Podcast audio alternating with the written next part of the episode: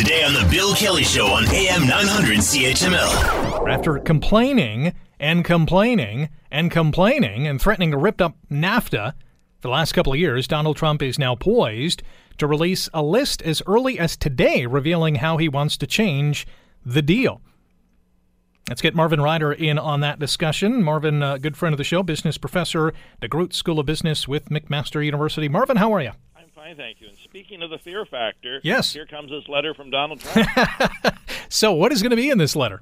Well, that's a good question. So, f- let me just first take you back before we go forward.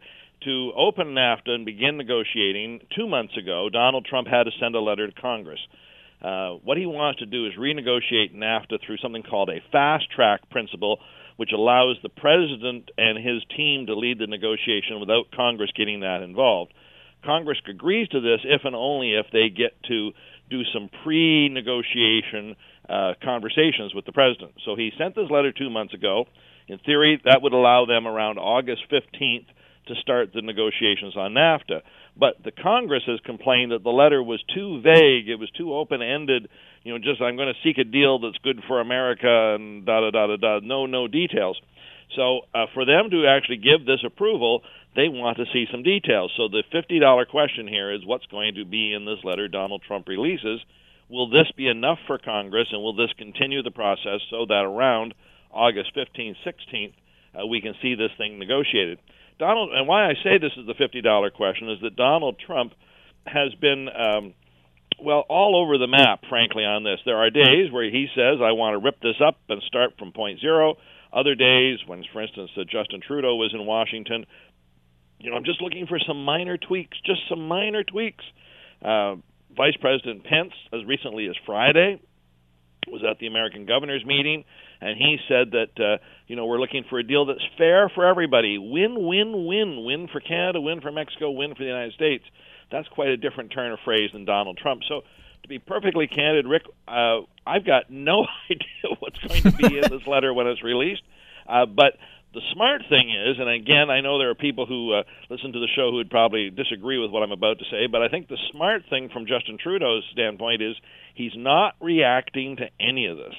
Even when the letter is released, I know what the press are going to do. They're going to run up and put a microphone in, in Justin's face and say, Now, you know, what do we do now? And he's just going to play it really cool, which is absolutely the correct strategy in these kinds of negotiations. You don't start negotiating until the negotiating begins whatever Donald Trump releases, you say, well, thanks, we'll study it, we'll look it up, but you don't actually start negotiations till the negotiations start. It's basically what the prime minister said on Friday. "Quote: I can't imagine that we would start negotiating before the negotiations actually start. We're going to be responsible about this, to be thoughtful and responsible in how we engage the administration. Obviously, that that is the only strategy they can take. Uh, you know, the, the opposite of that would be, you know, hey, hey, U.S., this is what we want on on trade, on dairy, on uh, you know, yada yada yada, and that, and that would be the completely opposite, and I I think uh, the wrong thing to do. And, and even worse here's what we want, and here's what we're prepared to give up, and here's what we're prepared to give you.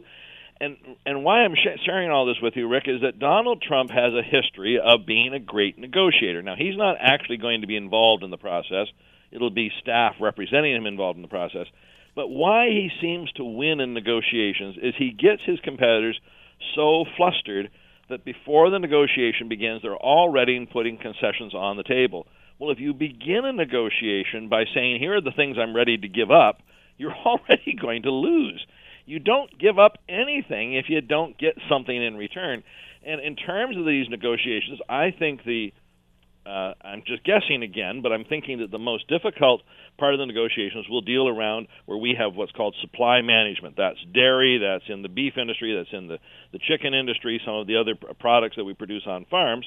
Farmers are scared to death that Justin's going to give away everything to try to get a deal. And so instead, well, if we have to make some kind of concession, whatever that concession is, we want to make sure we're getting something back for it. We just don't start the negotiations with the uh, condescending comments and, and saying here are the things we're going to remove.